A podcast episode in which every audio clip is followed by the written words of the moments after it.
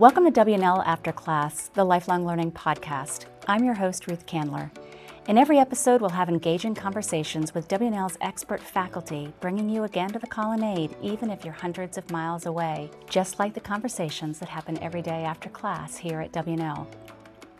You'll hear from your favorite faculty on fascinating topics and meet professors who can introduce you to new worlds and continue your journey of lifelong learning. Today's guest embodies the many advantages of a liberal arts education.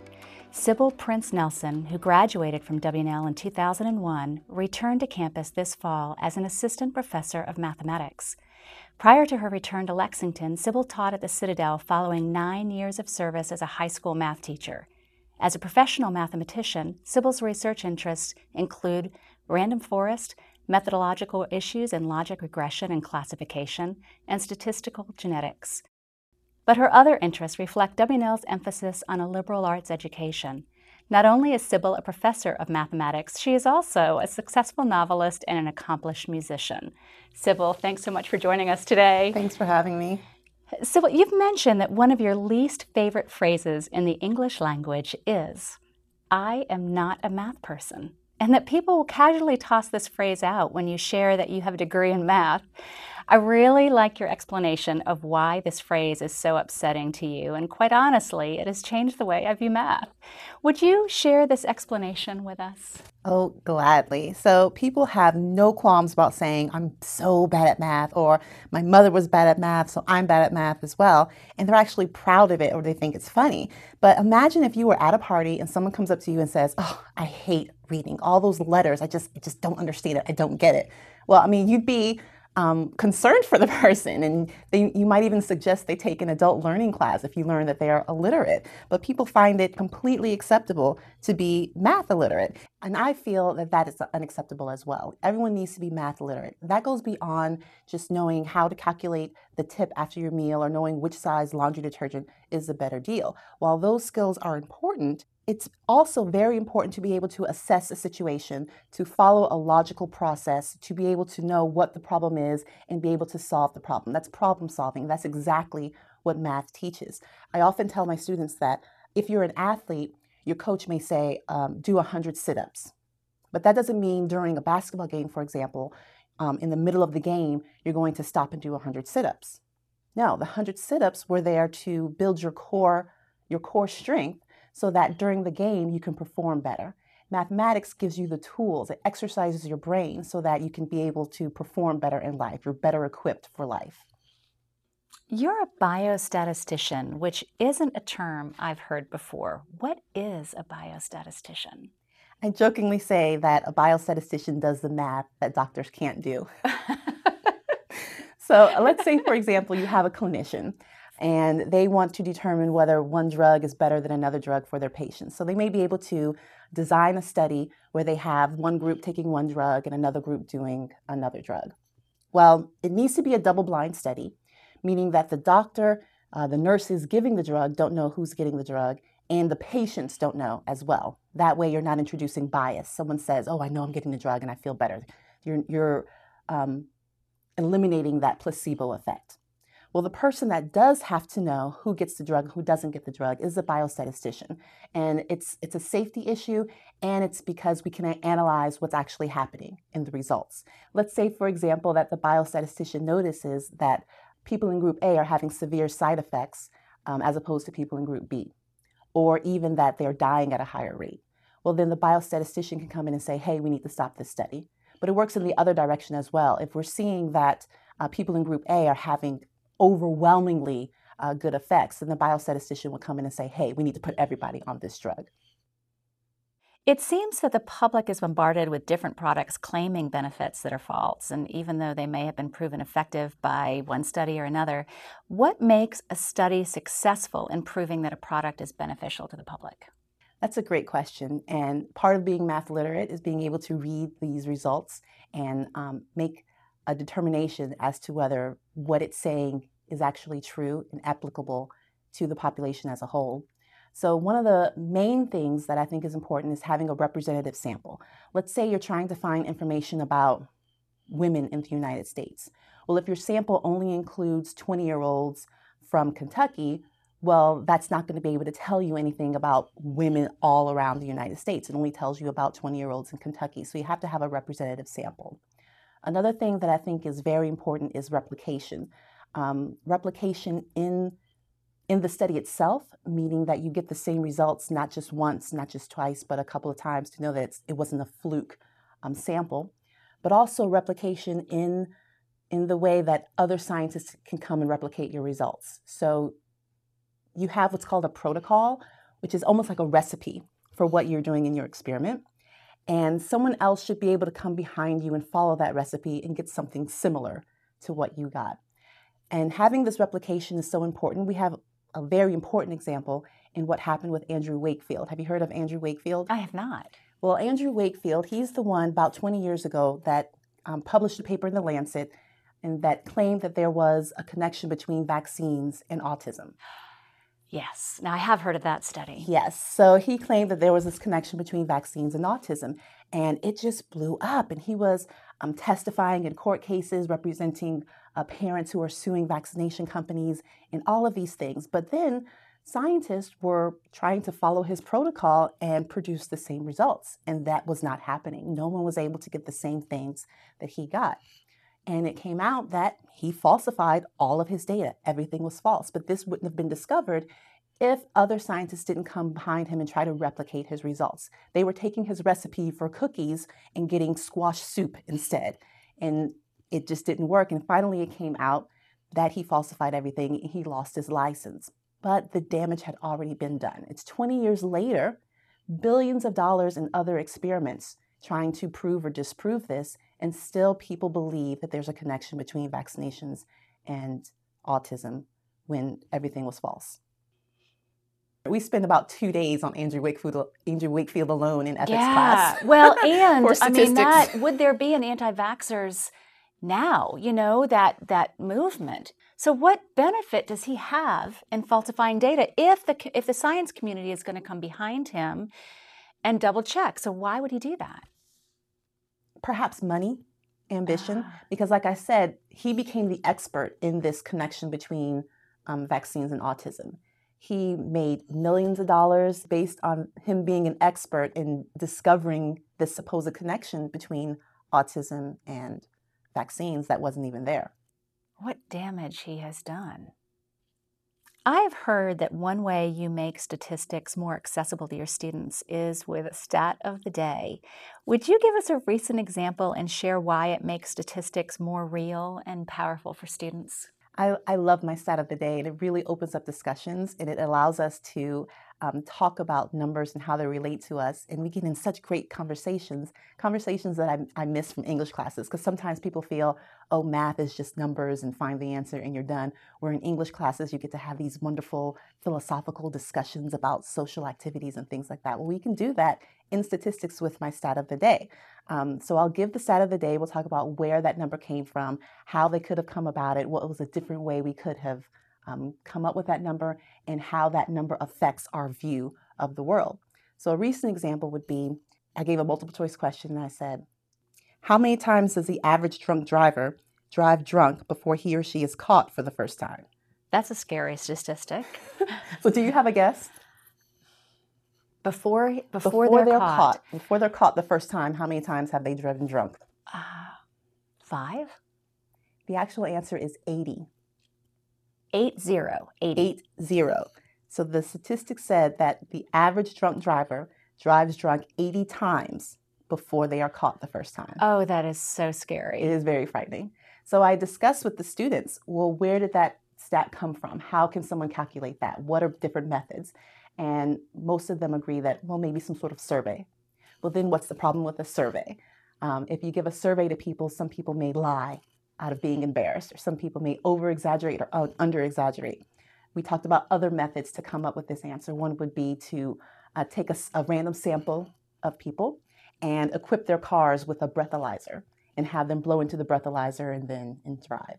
But then you have ethics problems with that because if they you're allowing people to drunk drive exactly so numbers like that and statistics like that we're able to get into these conversations and talk about how these numbers reflect what we see in society so, how do you, or how did they in the statistic of 80 drives before being caught.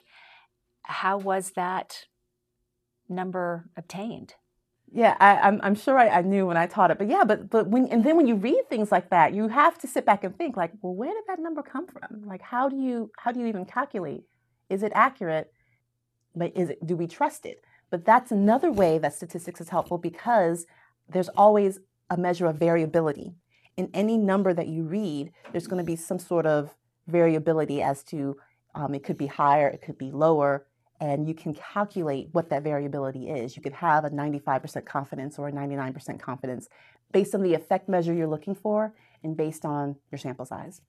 When we first met, you described yourself as a statistical improbability, and, and I was fascinated by this description.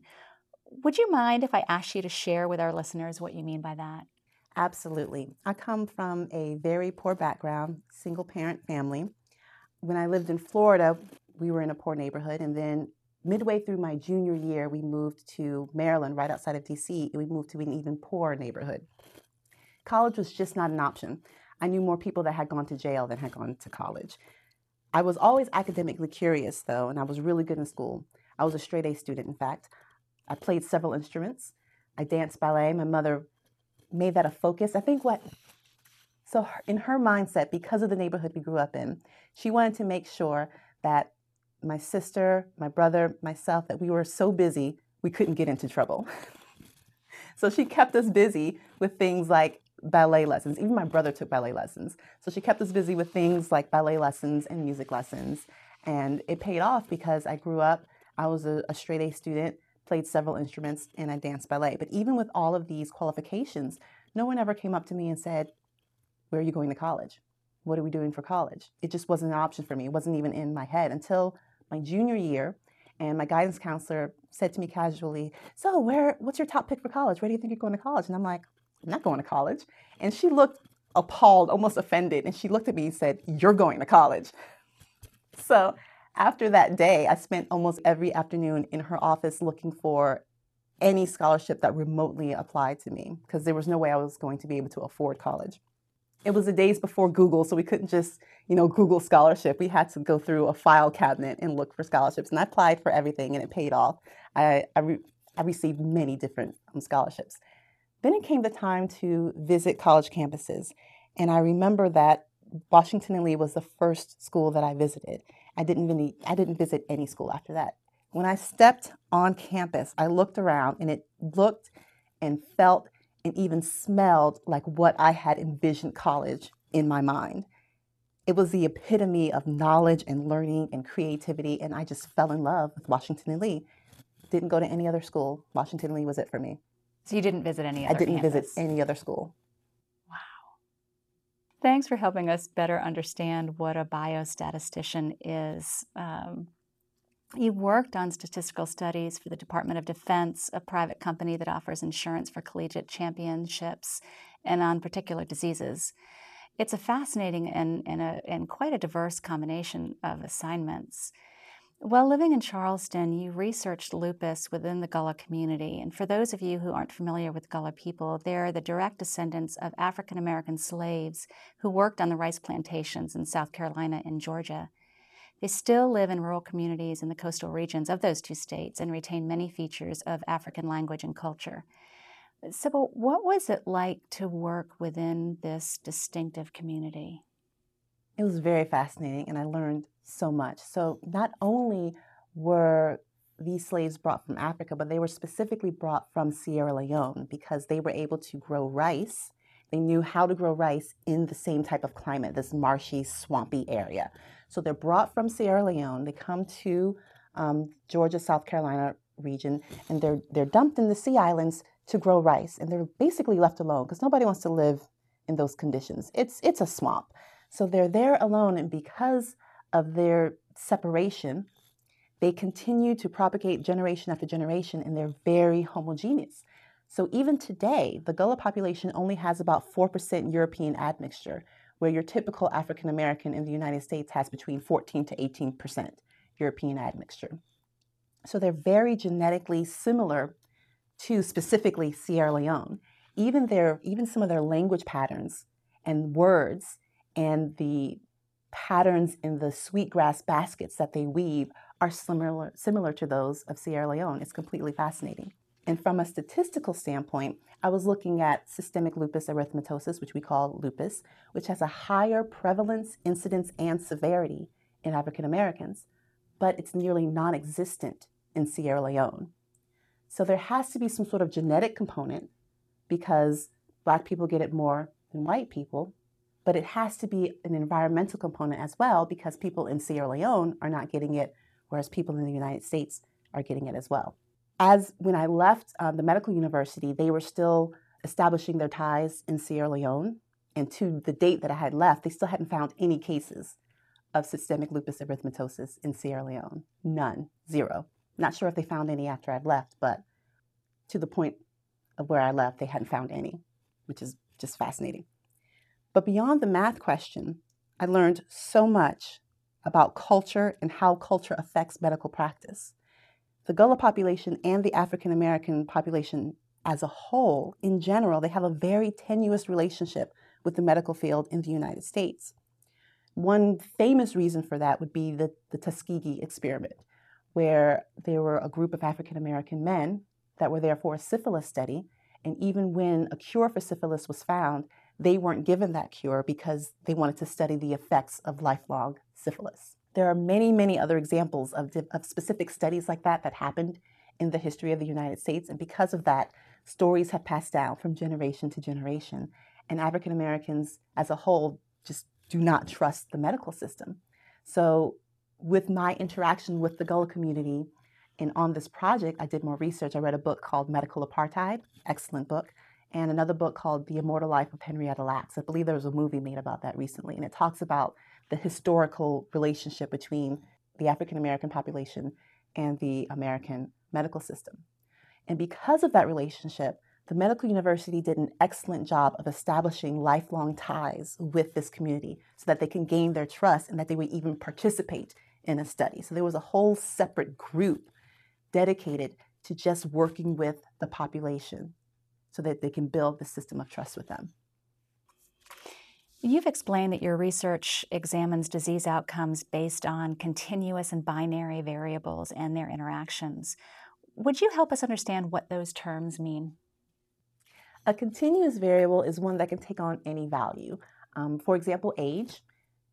People can be any age from zero to maybe 100, but there's many different variables. Um, let's do another example. Let's say the level of mercury in the soil that can take on any value 3.2, 8.9. That's a continuous variable. A binary variable is one that can only take on two values, a zero or a one. That's typically genetic data. So you either have this gene allele or you don't. And you would code that as a zero, you don't have it, or a one, you do have it.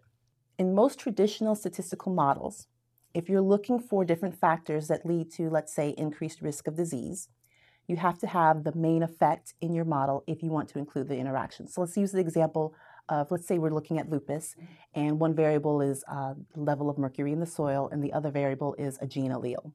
In traditional statistical models, let's say we have the level of mercury, the gene allele, and the interaction between the gene allele and the level of mercury in your model to predict disease outcome. If, for example, it is only that interaction that leads to increased risk, and not the main effect of having the gene or having an increased level of mercury, there isn't a traditional statistical model that can do that. You have to have the main effects and the interaction in the model. You can't have the interaction without the main effects. So my research was in developing methods to be able to include interactions without main effects. You're also developing a study for the Department of Defense that analyzes the fitness of Army recruits. I would think that Army recruits are a pretty fit bunch.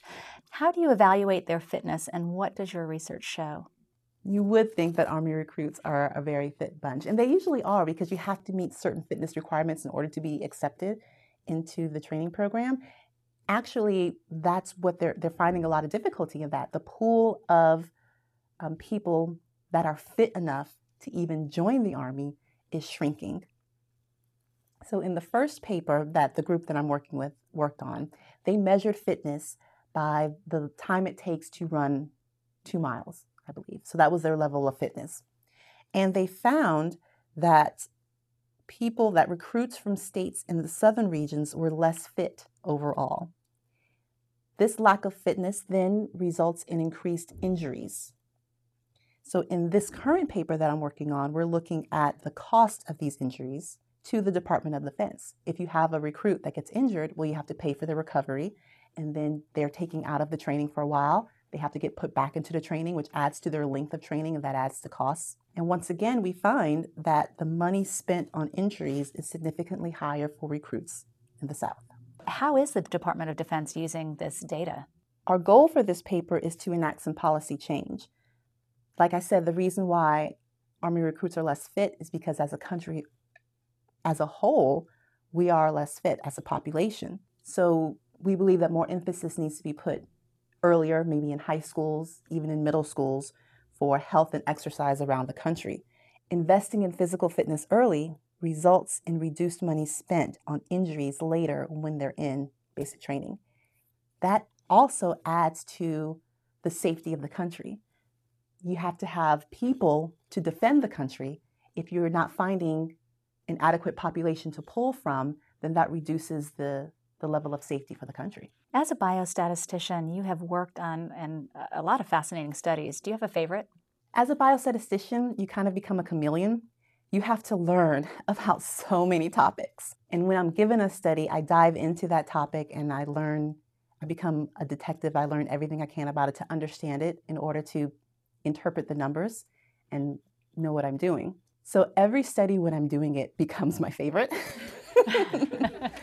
but I would say, so I'm going to answer that question a little bit differently. I there was a study where I felt was the most challenging and the most interesting basically because I had to do, I did everything almost from like, from cradle to, to death of this study.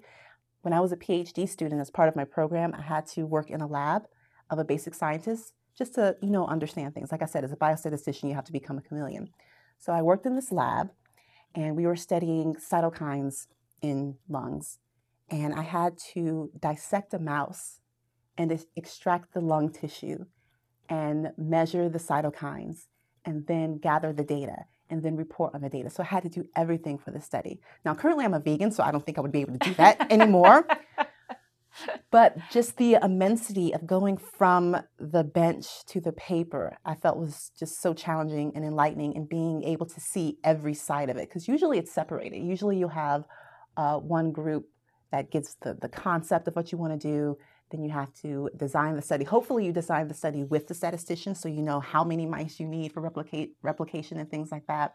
And then someone else does the actual surgery and records the data, and then someone else gives the data to the statistician. But I did everything for this project. So it was very exciting, it was very challenging, and I learned a lot. So I think that might be my favorite.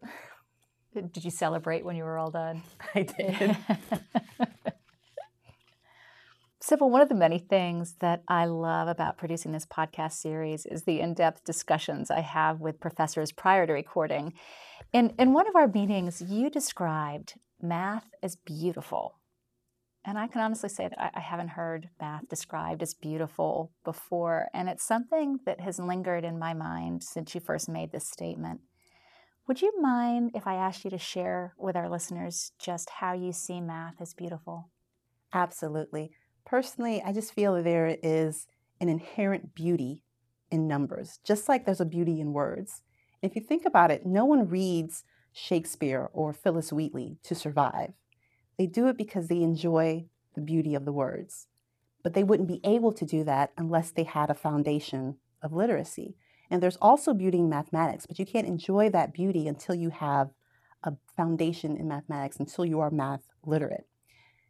And think about the way that everything in the world is interconnected.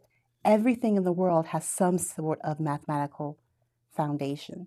And it's just remarkable. Even things that we consider beautiful in art or in music, well, they're beautiful because they follow some sort of mathematical formula. Seeing how everything in the world is connected and how everything fits is just amazing. So, a quick example.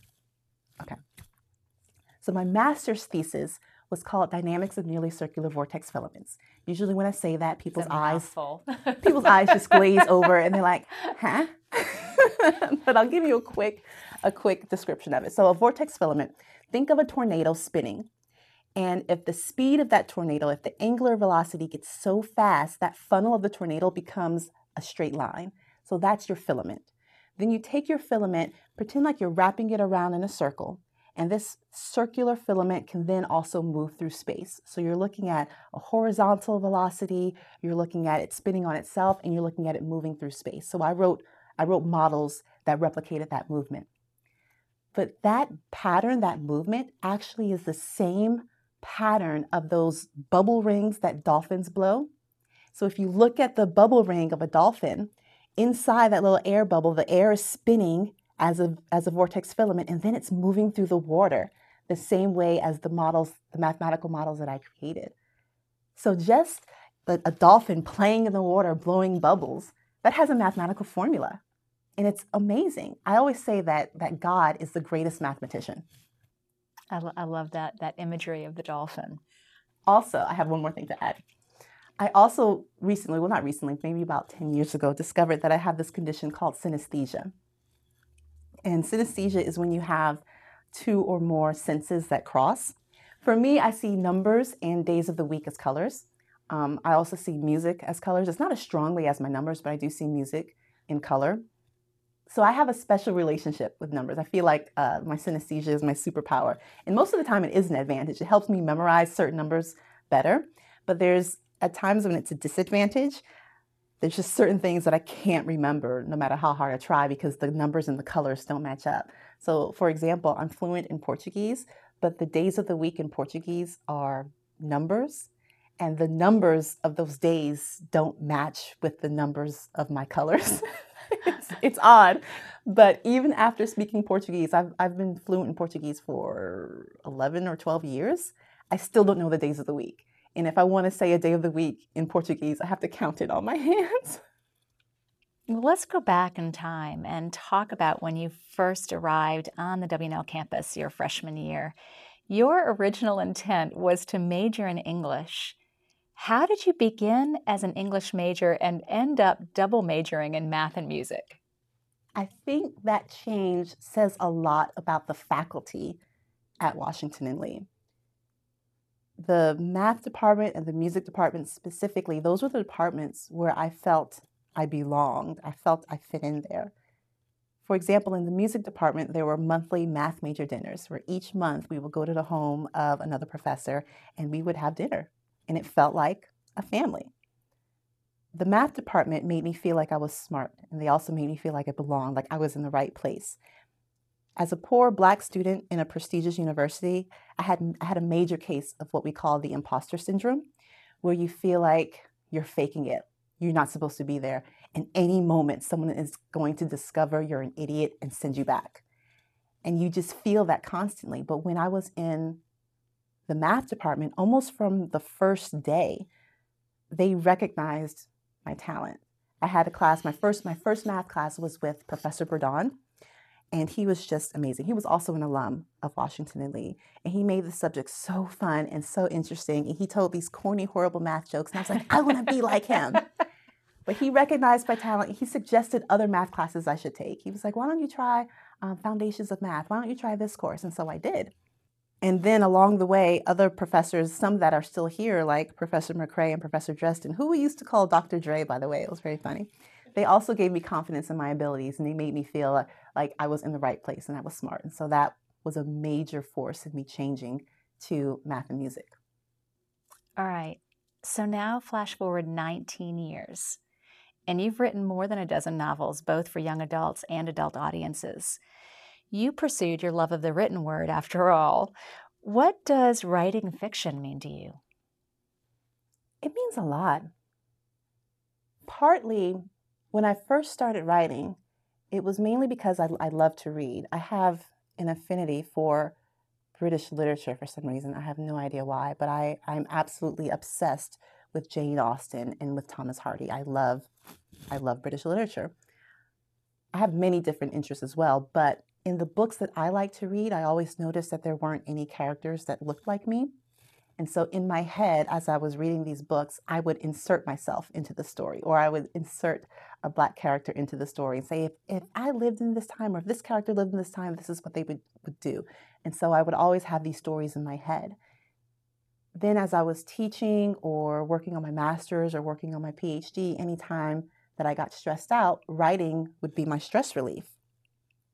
For example, when I was working on my thesis, if a proof wasn't working out or I got stuck, I would take a break and I would write a book.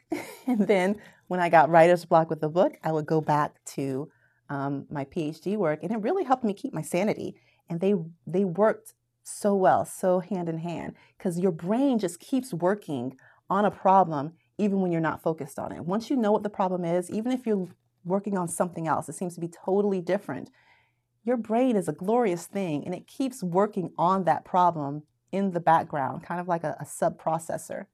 And you'll come up with a solution without even knowing, and you can go back and work on it again with a fresh mind. So during my PhD, I was very stressed out. I think during my PhD alone, I wrote about nine or 10 books. Wow. Well, so I'm curious do you see an overlap between writing and math or statistics? The straightforward connection with my writing and my math and statistics is that I often have characters that are good at math, and they're usually the black female characters that are good at math in my book. So there's always a little bit of me in my books. I also sometimes get storylines from math. For example, I was sitting in a math conference one day listening to a lecture on optical Airy bullets, and I basically outlined the entire plot for book five of my Priscilla the Great series, which is called The Time Traveling Bullet. I also feel that the rigor of my math training makes me a better writer.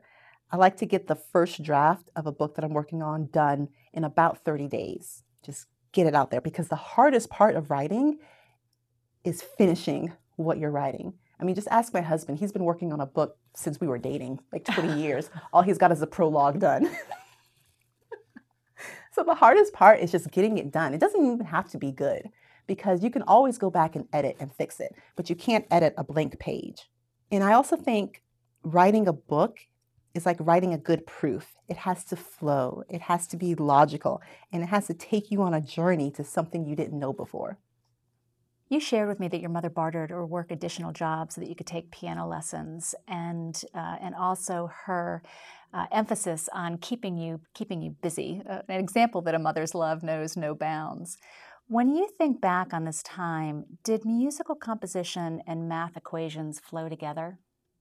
At the time, I didn't see a connection. Looking back, I can.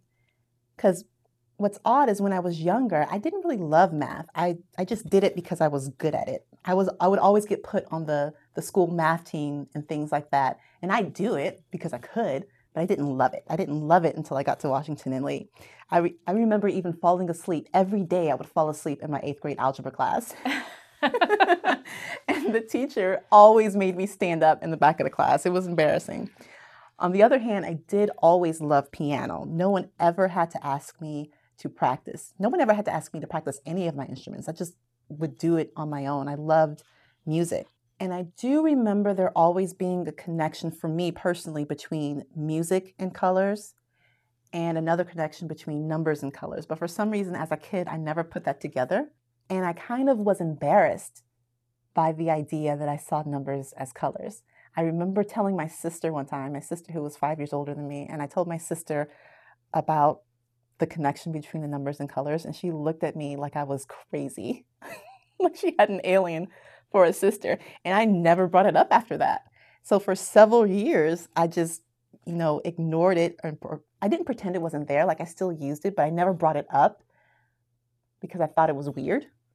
But I also thought it was weird that she didn't understand what I was saying. I was like, "What do you mean? Doesn't everyone know that three is red?" Like it was, it was very confusing. it was very confusing, and I think because of that confusion, like I never talked about it, never brought it up. And it wasn't until, like I said, a few years ago, probably maybe ten or eleven years ago, that I was talking to my husband because we always argued over it. we always argued. And he was like, No, you're the only one that sees numbers as colors. And I was like, No, this is not true. Everyone sees numbers as colors. And finally, I discovered that no, it's not everyone. It's just me, and I have synesthesia. So, have you have you met anybody else that has synesthesia? I haven't met anyone personally. I've met people who say they know someone that has it but I don't think I've actually met someone personally because it'd be fascinating to have a conversation with them because everyone's synesthesia is slightly different. Like for me, four is blue and three is red, but for another person, it could be completely different colors. There's also people who have they associate a smell with certain things. It's any two senses can cross. For me, it just happens to be numbers and colors. But yeah, I'd love to, you know, talk with someone else who has this. It'd be fascinating. Well, someday you'll you'll need to meet Emily King, who works in our office. She also has synesthesia, so you, that would be a fascinating conversation. Yes, and I want I want to sit I want to sit in on that conversation to hear you guys. So uh, before we wrap up, and, and if you're game, we have a few fun questions about your life when you're not on campus, and we like to call this our W&L after class lightning round. Sure. I've heard through the grapevine that you, your husband, and your two daughters are now all vegan. What was that transition like? It started with my husband, actually, which is odd. It's usually the, the woman who enforces the diet changes. But no, it started with him. He wanted to get healthy. He uh, was having a migraine a day. He was uh, a bit overweight. He decided to, to change his diet and immediately felt better. And then he started working in on me and he showed me all these documentaries personally, I was an avid carnivore. and I was like, yeah, I was kind of half listening to him and I was like, okay, I'll support you maybe in a few months and and whatever, whatever. I wasn't really into it. In fact, I remember clearly there was a Tuesday that I had gone to the grocery store and I literally bought 30 packs of bacon. So I had 30 packs of bacon in my freezer. The next day, my husband shows me yet another documentary I can't remember the name of the documentary, but in watching that documentary, they had a part on it about the bacon company of the, the, the packages of bacon that I had just bought.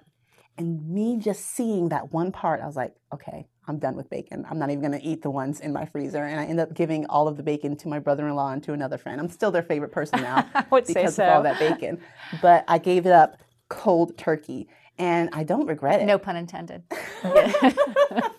yes, no cold tofu. I gave it up. Cold tofu.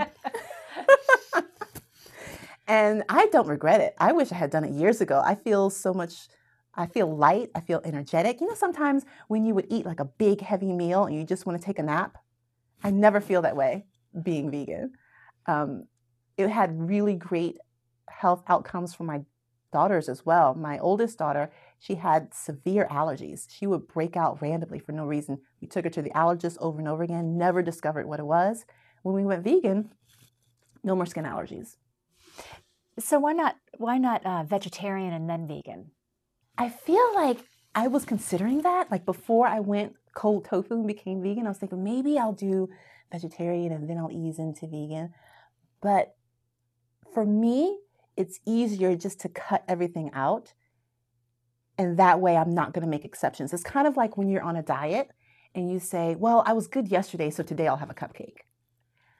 So, cutting everything out altogether, it was easier for me not to to cheat and revert back. You me- you mentioned the health benefits. Was that the best part about going vegan? Uh, health benefits I like. Um, I also feel like my, my hair grows faster.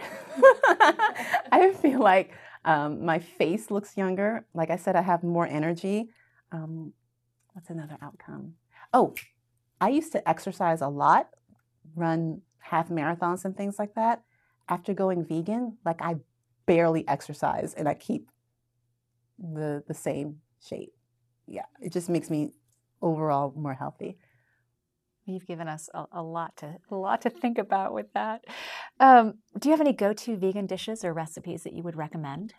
So, like I said, I was an avid carnivore before I became vegan. Yeah, I don't vegan. know how I could give up a cheeseburger. That's so that's my tough. my goal as a vegan was to replicate any taste, any flavor that I remember and that I missed from before I went vegan. And so I have become like this expert cook. Like anything that I used to eat, I can recreate it with vegan ingredients. Case in point, Popeye's chicken. I was so obsessed with Popeye's chicken. It was my Friday ritual. Every Friday, I went to Popeye's and I had a Popeye's meal. After I went vegan, cold turkey, cold tofu, I couldn't have it anymore. So I dedicated several dishes in several weeks to replicating Popeye's chicken and mac and cheese, and I achieved it. My vegan Popeye's chicken is so good that my friends convinced me to hold a cooking demonstration for them to teach them how to make it. All right, so would you be willing to share that recipe with us? Absolutely. I think it's on my website already. I have Okay. my, my personal sybilnelson.com website, and there's a section um, called Vegan Life, I think. And I believe it's on there. And there's like pictures from when I did the, the cooking demonstration. We, we may swipe a few of those for our for our episode notes here as well. Well, you spent four years in Lexington and Rockbridge County as an undergrad. What were you most looking forward to when you thought about returning to this area? what I was most looking forward to is the, the scenery, the views, the snow uh, floating down the Maury River when that happens. I grew up in Daytona Beach, Florida. My husband grew up in Charleston, South Carolina. So we were both uh, beach bums, I guess you could say. So this area is just like a beautiful change of scenery for the both of us.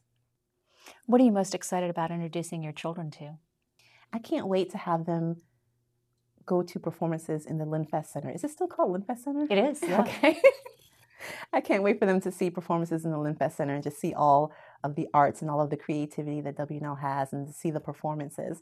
I also can't wait to get them back into ballet. They haven't, they're really, they are really, really good ballerinas. And my youngest is an excellent tap dancer as well, but they're really good dancers. And so after COVID, um, after COVID passes, I can't wait to get them back into that. And they also play violin. Well, my oldest plays violin and viola, and my youngest plays violin. So I can't wait to get them into an orchestra as well and be face to face with people. As an alumna returning to your alma mater, I'm sure that many of your favorite faculty are still here. What is it like being their colleague instead of their student? It is so weird. I still have the hardest time calling Dr. McRae and Dr. Dresden, Alan, and Greg because they're in my department and I, I see them all the time. I have to make a conscious effort to say Alan and not Dr. McRae.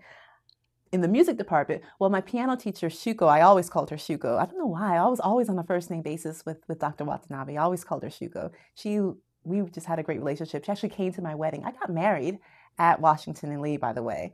So we had our wedding at Hopkins Green, right around the corner, right across the street from the Palms. That's where we had our wedding, and we had our reception in Evans Dining Hall. It's not Evans Dining Hall It anymore. is Evans Dining Hall. It is still called It's Evans still, Dining Hall? Yes, yeah. But nobody eat, eats in there, do they? Well, they do now with the pandemic. Oh, Uh, okay. so they were eating in in marketplace, and, Okay. and now we've we've come back to Evans for for safety protocols. Well, it's a perfect place to have a wedding reception. It's beautiful in there. It has the you know the pillars and the checkerboard floor. So that's where we had our, our wedding wedding reception. And Shuko came to my wedding. Um, Dr. Vosbein, I don't know if I'll ever be able to ca- call Dr. Vosbein Terry. He's always going to be Dr. Vosbein to me. But that's that's the toughest part for me. Yeah. Well, now that you are a W&L faculty member, what do you wish you had known or realized when you were a student here? I wish I had realized that the faculty, all of them, want you to succeed. They're not sitting up at night trying to figure out ways to trick you or make your life miserable. And in fact, it's the opposite. They're trying to discover how to help you, how to be a more effective teacher, how to make you think and become a better person and, and product of this society. I love that. As we wrap up our conversation today, I'd like to return to your comment about being a statistical improbability. What advice do you have for others who also identify as a statistical improbability? The advice I have is that when an opportunity presents itself, never reject it due to your own insecurities. Never feel like you're the imposter. Realize that you do belong. And even if no one presents you with an opportunity, go and find that opportunity. Go and discover what's out there and what can be out there. Find a mentor and let them guide you through the next goal in your life. I had several of those mentors along the way, starting with that guidance counselor who made sure I went to college. And several people along the way did that for me. So if, if no one stretches out their hand to you to help you along, grab onto their coat and follow them until you get to where you're going. That's fabulous advice. Sybil, I have really enjoyed our conversation today. Thank you so much for joining us. Thanks for having me. This was great. It was a lot of fun. And thanks as always to you for listening. We hope you've discovered something new. To read more about today's podcast and check out other ways to continue your lifelong learning with W&L, you can head to our website, wlu.edu/lifelong. You'll also find information on W&L's series on prejudice, discrimination, and anti racism, our faculty reading list, Sheltering in Place with a Few Good Books, and information on how to join our W&L Book Club. We hope you'll join us back here soon. Thanks again, and until then, let's remain together, not unmindful of the future.